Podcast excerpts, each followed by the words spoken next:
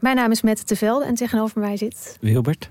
En ik heb vrij veel last gehad van neerslachtigheid, eigenlijk nog steeds wel in het leven. En depressies. En volgens mij gaan we dat proberen op te lossen. We gaan jou redden. En de rest van de mensen. En de toch? rest van de mensen. Ja. Wie redt Wilbert? Dat is de vraag. Wie helpt hem bij de kwesties en problemen van vandaag? Luister naar Wie redt Wilbert en de rest van de mensheid. Een podcast van de VPRO voor NPO Luister. Kijk, de Jordaan. Daar ben ik geboren en getogen. De nieuwe Nederlandse musical Onze Jordaan van Diederik Ebbingen is dit najaar in de theaters te zien. Koop nu uw kaarten op onzejordaan.nl. Leuk toch?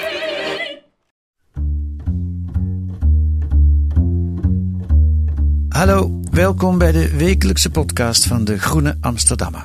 Ik ben Kees van der Bos.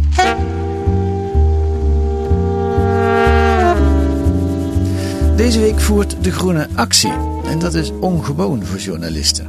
Samen met 250 media wereldwijd, nou ik moet zeggen meer dan 250 media, doet De Groene mee aan de actie Covering Climate Now van de Columbia Journalism Review en The Nation, twee Amerikaanse kranten. En in Nederland doet behalve De Groene ook Dagblad Trouw hieraan mee. Waarom deze actie? En waarom doen de immer onafhankelijke denkers van de Groene Amsterdammer hieraan mee? Om dat uit te leggen zit hier tegenover mij redactiechef Evert de Vos, welkom. Hoi. En redacteur Jaap Tielbeke, die we even achter zijn boek vandaan hebben gesleept om hierover mee te praten.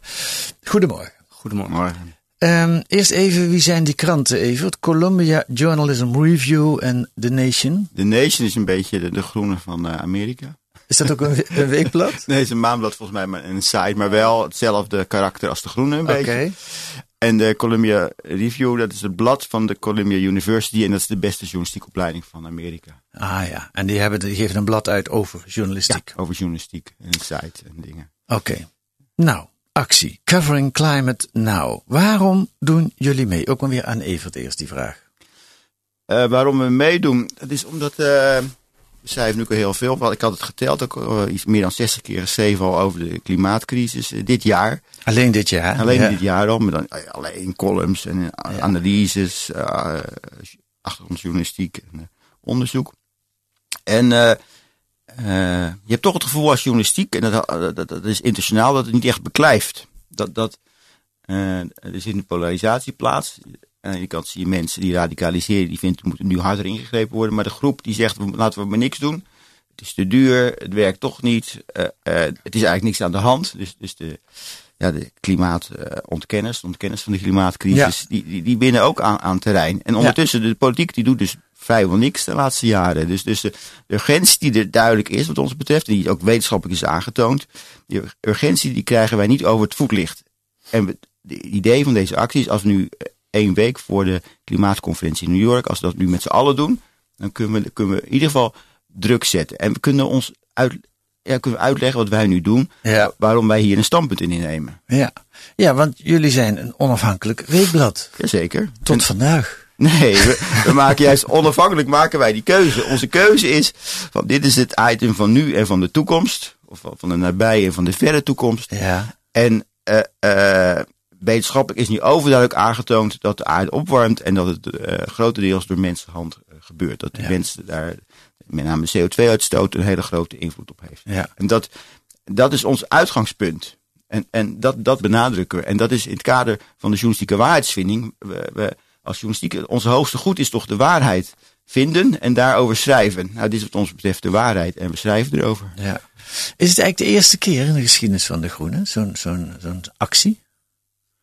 Ehm, nou, de Groene heeft, heeft, heeft wel in het verleden heel duidelijk is bijvoorbeeld dat ze in 1940 gestopt zijn met uitgeven. Ja, ja. Dus wel, vind ik een nog principieeler punt geweest, dat geweest bij wijze van spreken, weet je. Dus, dus, dus eh, we zijn altijd natuurlijk een, een, een, een, een, een vrij eh, onafhankelijk, een onafhankelijk, een liberaal, een, een, een ruimdenkend blad geweest. Dat zijn we nog steeds. Komen we nog over te spreken. Jaap, eh, ik zeg, jij bent achter een boek vandaag getrokken. Je bent een boek aan het schrijven. Je hebt eh, een soort sabbatical bij De Groene. Ja. Maar hiervoor ben je eh, even wakker geworden. En Graag. kom je er graag bij zitten. Ik heb je al eens eerder gesproken in deze podcast. En toen legde je uit dat je geen demonstrant was. Geen actievoerder, maar een journalist die verslag deed. Ja. Eh, waarom treed je nu uit die rol? Nee, ik vind het heel opmerkelijk en ook wel grappig dat je precies met deze vraag begint. Eigenlijk bijna een verwijt. Waarom word je als journalist, uh, als journalist actievoerder? En ik denk dat er juist heel veel misgaat in de berichtgeving over klimaatverandering. Omdat journalisten als de dood zijn om voor, uh, van activisme beticht te worden. Van eenzijdigheid. Mm En uh, hè, zij denken, klimaatverandering, we moeten daar ook een tegengeluid laten horen. We kunnen niet alleen maar, we kunnen niet uitdragen dat dit een zo'n urgent belangrijk probleem is. Daar, Terwijl... kom, daar komen we zo nog uitgebreider op. Okay. Maar, maar, jullie kiezen nu heel uitdrukkelijk voor, te zegt, het is zo belangrijk, uh, we gaan niet, we blijven er niet gewoon over schrijven, wat we dit jaar al 60 keer gedaan hebben, zoals mm -hmm. even net uitlegt. We kiezen echt positie. Ja, volgens we mij doen is meer het... een actie. Volgens mij is het wel belangrijk om te benadrukken dat dit een statement is van verschillende media. Wij committeren ons hier niet bij aan een specifieke agenda waarbij we zeggen er moet een CO2-belasting komen nee. of de veestapel moet gehalveerd worden. Nee. Wij zien dat dit misschien wel het belangrijkste, het grootste, urgentste verhaal van deze tijd is. En ik denk dat je niet om die conclusie heen kan als je de wetenschap serieus neemt en de feiten op een rij zet. Het is natuurlijk ook geen toeval dat deze actie komt in aanloop naar de klimaattop in de Verenigde Naties, mm -hmm. uh, bij de Verenigde Naties in New York. Uh, als je die wetenschap serieus neemt, dan kan je ook niet om de conclusie heen dat er wat moet gebeuren. En wat dat dan is, dat is een enorm belangrijk onderwerp uh, om debat over te blijven voeren. Dat doen wij ook in het blad. Daar hebben Evert en ik ongetwijfeld allebei onze ideeën over. Ja. Um, maar de kern is dat dat debat gevoerd moet worden vanuit de overtuiging die wetenschappelijk gestoeld is dat dit een uh, urgente crisis is en dat er wat aan moet gebeuren. Ja, maar goed, wij zijn journalisten. Jullie zijn journalisten, ik ben journalist. En ons vak doen we vanuit journalistieke principes, niet omdat we actie voeren. Ja. En een van die belangrijkste journalistieke principes is, zoals Evert net al zei, waarheidsvinding. Ja. En uh, het staat hier ook al mooi op de, de, de cover van uh, het nummer van deze week. De waarheid ligt wat betreft van de klimaatcrisis uh, niet in het midden. Het is de waarheid is dat we enorm in de problemen zitten. En dat er ja. snel iets moet gebeuren als we willen, als we de ergste ellende nog willen voorkomen. We komen er vast nog op terug verder op in dit gesprek. Ik ga nee, ik, ja, even. ik denk ook dat juist door, door, door dat traditionele journalistieke van uh, we doen even verslag van, van de ene kant en de andere kant, we de waarheid geweld aan doen. Dat, dat blijkt uit ook onderzoek. Dus de, ja. de, de sceptici of degene die de menselijke hand ontkennen of die de opwarming moeten, die krijgen veel meer aandacht dan ze nou, gerechtvaardigd is. Gezien hun aantal en gezien hun wetenschappelijk belang en noem maar, maar op. Ja, dat is onderzocht hè? En, ja. en, en, en, dat is in Engeland onderzocht geloof ik. En daar blijkt dat gewoon uit de cijfers. Ja, zeker. En dat, ik ben overtuigd dat in Nederland ook geldt. Ja. En het is heel begrijpelijk, want wat wil je als, als media, of, uh, als programma? Dan zet je een klimaatontkenner tegenover een klimaatalarmist. Nou, het woord is alweer een keuze eigenlijk, als je ja. dat zo noemt. En dan heb je spanning. Uh, maar in, in, wat je niet laat zien is dat 97% van de wetenschappers in dat, in dat uh, IPCC, dat Verenigde Naties panel, die zijn het erover eens dat, mm -hmm. dat het fout gaat. Ja. En dat nee, komt in zo'n debat, komt dat dan niet tot dus. Nee, dat is een vorm van luie journalistiek, zou je ja. dat kunnen noemen. Ja. Onder het mom ja. van gebalanceerde verslaggeving uh, laat je eigenlijk een vertekend beeld zien. Ja. En wat je er ook nog bij moet vermelden, denk ik, is dat die kleine minderheid uh, ook wordt gefinancierd, zeker in de Verenigde Staten, door de fossiele industrie. Die hebben uh, sinds de jaren negentig doelbewust een desinformatiecampagne opgezet, veel geld uitgegeven om verwarring te zaaien. En daar zijn ze uh, eigenlijk ja, verrassend goed in geslaagd, helaas. Eén zin viel mij op in de verklaring van de Columbia uh, Journalism Review. Uh, ik lees hem eerst in het Engels en dan ga ik hem uh, vertalen. The media's minimization of the looming disaster is one, is one of our great journalistic failures. Met excuses voor mijn belabberde Engelse uitspraak. Maar wat er staat is, de journalistiek is er niet in geslaagd om de enorme betekenis van de ramp, van de klimaatcrisis, mm -hmm. over te brengen. En dat noemen zij een grootste, de grootste journalistieke fout van dit moment. Ik kijk naar jullie allebei. Wie gaat, vinden jullie dat ook? Ja, ik vind dat. Ja, zeker. Daar ben ik, ben het helemaal mee eens. Dat je ziet uh, uh, dat de hele brede journalistiek, ook, ook in Nederland, maar ook in Engeland, dat we niet de maatschappij en, eh, en ook, dus ook de politiek eh, ervan eh, kunnen overtuigen dat, dat dit zo belangrijk is en dat er nu handelend opgetreden moet worden. En ik moet er wel, als ik toch even nuance mag aanbrengen, er is echt wel wat veranderd de afgelopen jaren. Ik denk dat er veel meer aandacht voor is. dat zag je ook rondom het debat rondom het klimaatakkoord. Ja. Dat er veel journalistieke aandacht aan besteed, in, in veel opzichten ook positief. Maar ik denk dat we kostbare tijd hebben verloren. Doordat we in de media zo lang zijn blijven hangen bij die vraag is dit probleem nou wel zo ernstig? Is, is de wetenschap er wel over uit? En daardoor eh, ontstaat bij het grote publiek verwarring en eh, is het voor beleidsmakers moeilijker om doortastend op te treden. Ja, en is het inderdaad de grootste journalistieke fout, zoals de Columbian Journalism Review stelt? Nou, misschien zijn er andere grote fouten natuurlijk. We maken meer fouten natuurlijk in de journalistiek. Ja. Wij maken ook wel eens fouten. Dus Ja. ja, dat, ja. Even, eh, eh, ik wil nog wel even benadrukken, het is ook een ongelooflijk ingewikkeld onderwerp om te behandelen. Daar wilde ik net naartoe Ja, gaan. Er zijn nog een heleboel andere redenen. Hè, om, Mhm. Het gaat over een probleem ver weg. Het, het komt gelukkig, ja, graag om dat te zeggen, dichterbij. In de zin van de klimaatverandering zien we ook in Nederland eh, plaatsvinden. 40 graden deze zomer. Dat, eh, daar was daar zelfs de KNMI niet op eh, ingesteld. Dat ging weer harder dan, eh, dan ze dachten. En je moet nu iets doen voor een probleem daar in de toekomst. Dat zijn toch ook hele goede redenen waarom, waarom mensen niet ge- gemotiveerd kunnen worden. ja, dat maakt het heel erg lastig. Kijk, met, met zure regen zagen we dat de bossen dat die afstierven. En, en, en met de roet zagen we, dat zag je, zie je op je ruit bij wijze van spreken. En fijnstof weten we ook dat er ti- eh, 10.000 mensen eerder aan, aan, dood, de- eerder aan dood gaan. Dus, dus Ja. het, de, het effect van je handelen, dus het, stop, het, het- het minder naar buiten brengen van CO2, heeft niet onmiddellijk effect op, op je eigen leefomgeving. Dat Nee. is natuurlijk een probleem. Jaap? Nou ja, journalisten zijn natuurlijk, zeker in nieuwsmedia, gericht op wat er net is gebeurd. Ja. Eh, en klimaatverandering gaat, zoals je zei, in belangrijke mate over wat ons nog te wachten staat. Ja. En eh, ja, je, je ziet ook dat de achterliggende wetenschap is al decennia lang dezelfde, grofweg. Dus je kan wel gaan berichten over nieuwe wetenschappelijke studies die nog beter in kaart gaan brengen. hè, wat precieze gevolgen gaan zijn. Maar het echte publiek bereik je daar niet mee. Dus dat, dat maakt het ook nog eens. Het is een verhaal wat relatief weinig verandert van dag tot dag of Ja. van week tot week. Ja, ja. Oké, nou doet de Groene mee en trouw. Maar ja, eh, het zou natuurlijk pas iets veranderen, denk ik dan, als de Telegraaf mee zou gaan doen met Covering Climate Now. Ja. Maar ja, helaas, die zitten in het andere kamp. hè? Die voeren ook actie, journalistiek, en die zitten meer op de lijn van Baudet. Het is belachelijk om zoveel geld te steken in Nederland. Het is maar een klein land om, om, om die 0,003 graad eh, eh, eh, minder opwarming voor elkaar te krijgen. Vorig jaar publiceerde de Telegraaf een manifest tegen het klimaatbeleid. En dat werd gereconstrueerd in het tv-programma Medialogica. Op een klimaatskeptische blog verschijnt in de zomer van 2018 het Klimaatmanifest. Een pamflet ondertekend door 24 heren. In dat pamflet waarschuwen zij dat klimaatmaatregelen Nederland tot een derde wereldland zullen maken. Toch vindt de Telegraaf het Klimaatmanifest interessant. Het manifest is al een half jaar oud wanneer de Telegraaf het prominent in de weekendeditie plaatst. Zo vindt het sceptische pamflet zijn weg naar het brede publiek.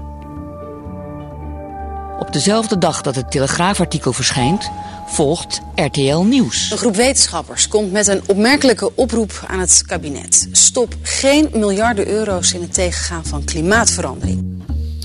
En daarmee is een beetje een oud manifest plotseling groot nieuws geworden. Daarna hebben we er weer heel weinig meer over gehoord, want zoveel stelde het niet voor. Het was een beetje een onzinnig manifest. Nou goed, dat mogen jullie straks uitleggen. Ehm, en 97% van de wetenschappers heb ik al genoemd van binnen dat panel van de Verenigde Naties onderschrijven een heel ander verhaal. Eh, interessant is ook nog dat Paul Jansen, de hoofdredacteur van de Telegraaf, in de podcast Studio Energie uitlegt waarom die nog steeds helemaal achter die publicatie staat. Thank you. Waarom publiceren wij dat? Eh, ik denk dat deze mensen zich wel degelijk expert mogen noemen.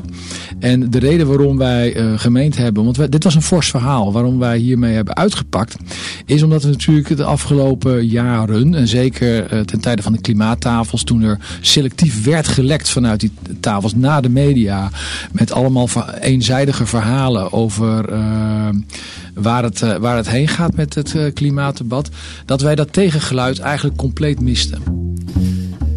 Paul Jansen, hoofdredacteur van de Telegraaf. Nou, Evert, Jaap, wat, wat vonden jullie van dat manifest en van deze hele actie? Ja, dat manifest dat uh, staat vol klassieke doorredeneringen uit het uh, klimaatskeptische repertoire. Er is in principe weinig nieuws onder de zon. Het zijn nog geen klimaatwetenschappers die dat schrijven, volgens mij? Nee, het zijn veel, veelal gepensioneerde wetenschappers en ingenieurs. Um, ik bedoel, die mogen natuurlijk uh, hun zegje doen, die mogen hun manifest schrijven en op ja. hun blog plaatsen. Dat hebben ze ook gedaan. Maar dan een half jaar later pakt een van de grootste kranten van Nederland dat op en zet het prominent op de voorpagina. Ja. Ja, dat vind ik uit journalistiek-ethisch uh, oogpunt echt heel kwalijk, omdat je daarmee gewoon bijdraagt aan het verspreiden van desinformatie. Ja. Ja, uh, voor de volledigheid moet ik ook even melden dat Harm Tazela in diezelfde uitzending van Medialogica achteraf ook toegeeft dat dat niet zo slim was van nee, zijn nee, journalist. Hè, wat hij daar gedaan heeft, wat in hem, weer in hem te prijzen valt. De, de hoofdredacteur van RTL Nieuws is dat die dat ja, bericht van de Telegraaf vervolgens oppakte en ja. herhaalde voor anderhalf miljoen kijkers. Zo is ja. het. Ja. Nee, maar het is natuurlijk een klassieke journalistieke fout. We zijn op zoek naar de afwijkende mening. En, Ja. en de Telegraaf die is op zoek naar rechtsafwijkende meningen. Ja. Dat is ook een soort actievoeren wat de Telegraaf doet. Maar- de- ja, maar wij voeren geen actie. Dat, dat is eigenlijk het debat. Wij, wij doen aan waarheidsvinding. Dat is een enorm verschil. Ja, en dit met is- de Telegraaf. Dit is namelijk precies de false balance um, waar we in terechtkomen. Je zegt er zijn twee kampen, beide voeren actie. Ja. De ene die zeggen het is allemaal onzin, het valt wel mee. En de andere die zeggen kijk het is urgent en we moeten hier aandacht aan besteden. Ja. Maar het grote verschil is dat die twee kampen niet even dicht bij de waarheid liggen.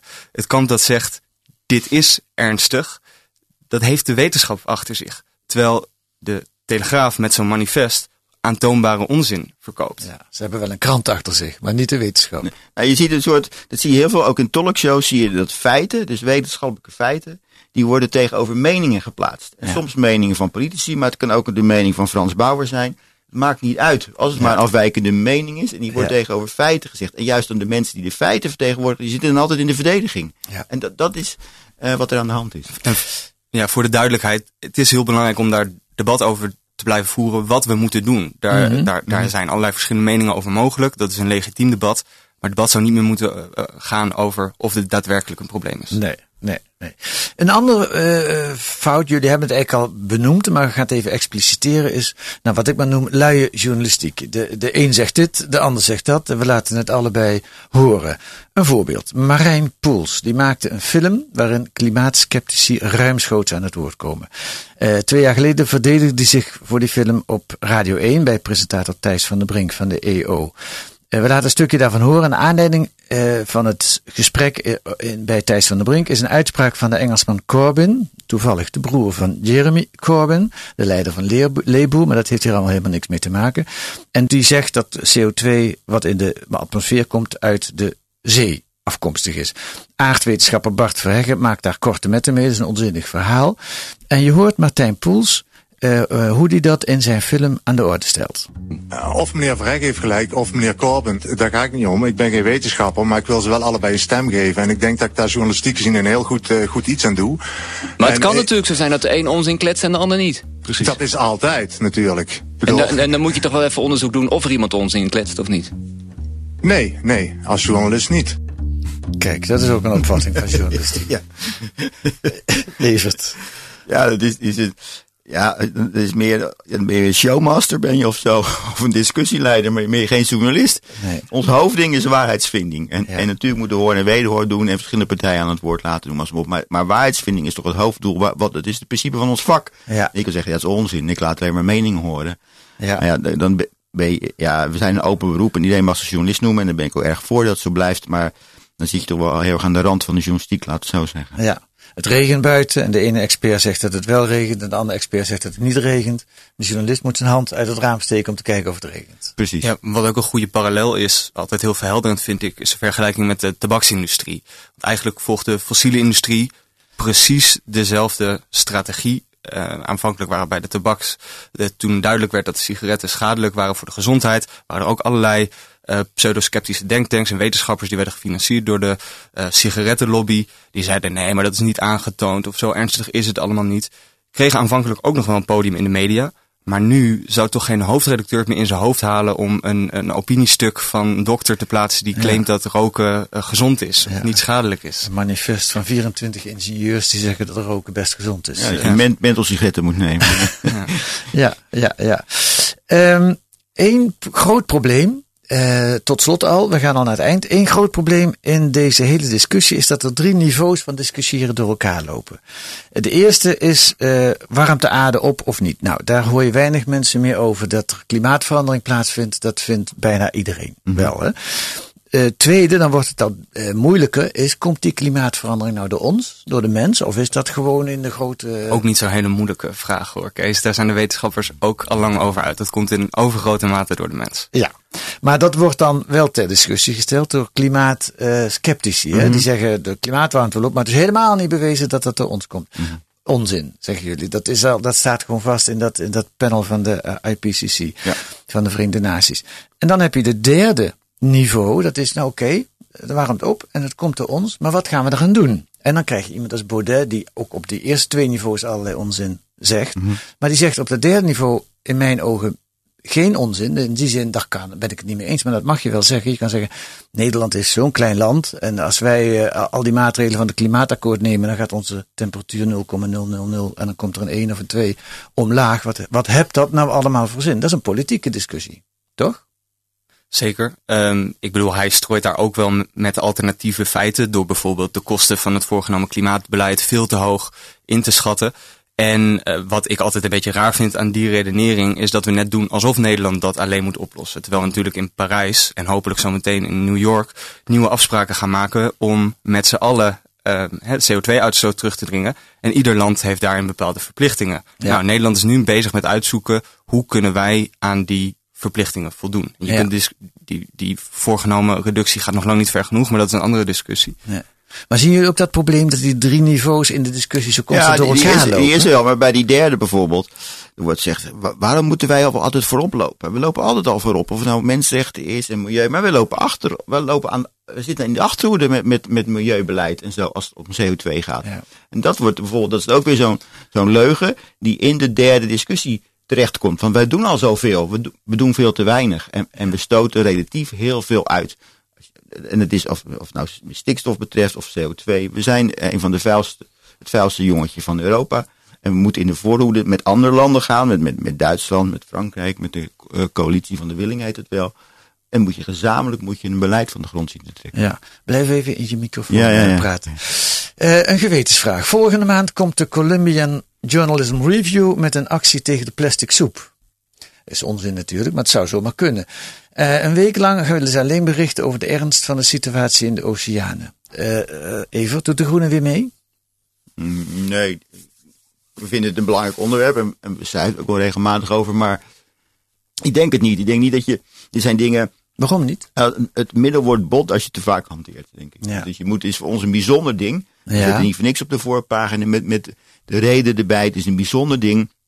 We, st- we st- stappen inderdaad een beetje uit onze journalistieke comfortzone. We vinden het, maar we vinden het juist onze journalistieke plicht. Ja. Maar daar moet je spaarzaam mee omgaan, denk ik. Eh, ik weet niet wat Jaap erover denkt, maar... Nee, ik sluit me daar helemaal bij aan. Ja. En ik, ik, ik, ik ben Het ook echt... klimaatprobleem is groter dan de plastic soepprobleem. Eh, ja, nou ja, ik wil die twee. Je zou kunnen beargumenteren dat ze wellicht een gemeenschappelijke oorzaak hebben, maar dat zou te ver voeren. Maar ik denk wel wat Evert zegt, dat dit een uitzonderlijke ja, crisis is. Of in ieder geval, eh, de ontwrichting van het klimaat is zo allesomvattend overstijgend. Dat het ook aan, aan zoveel dingen raakt. eh, dat ik het heel goed vind en echt ook eh, nou ja, trots ben op eh, de groene dat we deze journalistieke lijn eh, volgen. En eh, ook trouw trouwens, de- die dat, eh, die dat Ja. ook doet. Ja. Het is opvallend dat een hoop andere kranten nu niet meedoen in Nederland. Maar Ja, ja, ja, Je, je hoopt inderdaad dat de volgende keer Telegraaf en NOS zich eh, er ook bij aansluiten. Of de NRC of de Volkskrant. Ja. Nou ja, ik las in, jouw artikel, ik had ook in Villa Media gelezen, de, hoofdredacteur, de nieuwe hoofdredacteuren van de Volkskrant en de NRC zitten een beetje met elkaar te stoeien over het feit wie de meeste klimaatskeptische eh, eh, columnisten in dienst heeft. nou, daar, zie, ja, sorry, daar zie je dus heel erg die angst voor van eenzijdigheid of activisme beticht te worden. Want dan zegt de hoofdredacteur van Volkskrant, nee, maar wij, wij hebben een open blik, want we hebben ook een klimaatskeptische columnist in dienst. Dus hij Ja. vindt het kennelijk een aanbeveling dat ze op de opiniepagina's iemand hebben die tegen de gevestigde wetenschap ingaan. Dan heb je een open blik. Dat vind ik vreemd. Ja, ja. Hoe bijzonder het klimaatprobleem is, dat wil ik tot slot nog even laten horen, uh, is dat ook een andere maatschappelijke uh, groep, hoe moet je dat zeggen, de rechterlijke macht eigenlijk uit haar rol treedt. Er ligt een uitspraak uh, van de zaak van Urgenda tegen de Nederlandse staat uh, van de rechters in eerste aanleg in 2015. Deze zaak gaat in de kern over de vraag of Urgenda de staat kan dwingen om de uitstoot, de emissie van broeikasgassen, in het bijzonder CO2, verder te beperken dan uit de voornemens van de Nederlandse regering voortvloeit. De rechtbank beveelt de staat dat de uitstoot in Nederland in het jaar 2020 zal zijn gereduceerd met ten minste 25% ten opzichte van het jaar 1990. Anders gezegd, het berusten in een geringere reductie is onrechtmatig tegenover agenda. Dan kom ik. Dat was een heel opmerkelijke uitspraak. Er veel over te doen is geweest. Het Hof heeft in hoger beroep die uitspraak bekrachtigd. En vorige keer bekend dat de Hoge Raad, waar het nu ligt, dat de advocaat-generaal adviseert aan de Hoge Raad, en meestal wordt dat overgenomen, dat advies, om ook dit vonnis te bekrachtigen. De uitspraak wordt verwacht in december. Ik wil dit even laten horen aan het eind, omdat het voor mij aangeeft hoe bijzonder de situatie is. Wat vinden jullie? Ja, dat klopt ook natuurlijk. Ja. ja. Ja, precies. Je kan wel zeggen, die rechter is activistisch of eenzijdig. Maar die rechter heeft alle feiten tot zich genomen. Ja. En die is tot de oordeel gekomen. Dit is een groot probleem. De overheid heeft de plicht om actie te ondernemen. Ja. Hoe die actie er precies uitziet, dat is een politieke discussie. Maar dat de CO2 gereduceerd moet worden, dat staat vast. Dankjewel, redacteur Jaap Tielbeke en uh, redactiechef Evert de Vos. Um, Evert, stel voor dat jij zegt wat er deze week nog meer staat in de Groene. Ja, we hebben nog een special in de Groene. Het is een hele speciale Groene deze keer. Maar het gaat over het leven en het werk van Susan Sontag, de Amerikaanse schrijver, de biografie. Die komt uit, een bijzondere biografie en een verzameld werk, waarschijnlijk volgende maand. Oké. Okay. En we hebben een, uh, ja, vind ik prachtig artikel over Menno Wigmans. Uh, het verzameld werk van de, de, de, onlangs overleden dichter is ook, is, uh, ook verschenen. Kijk aan, en dat kunt u allemaal lezen als u een abonnement neemt op De Groene of een proefabonnement voor 15 euro krijgt u 10 weken in de bus. Volgende week zijn wij er weer met analyses en achtergronden bij het nieuws in deze podcast van De Groene Amsterdammer. Vergeet niet als u fan bent om ons sterren te geven, dat helpt, dan krijgen we meer luisteraars. Deze week werd de Groene Podcast gemaakt door Brecht Rusje en Kees van der Bos. En de muziek is zoals altijd de Tune for N van Paul van Kemenade.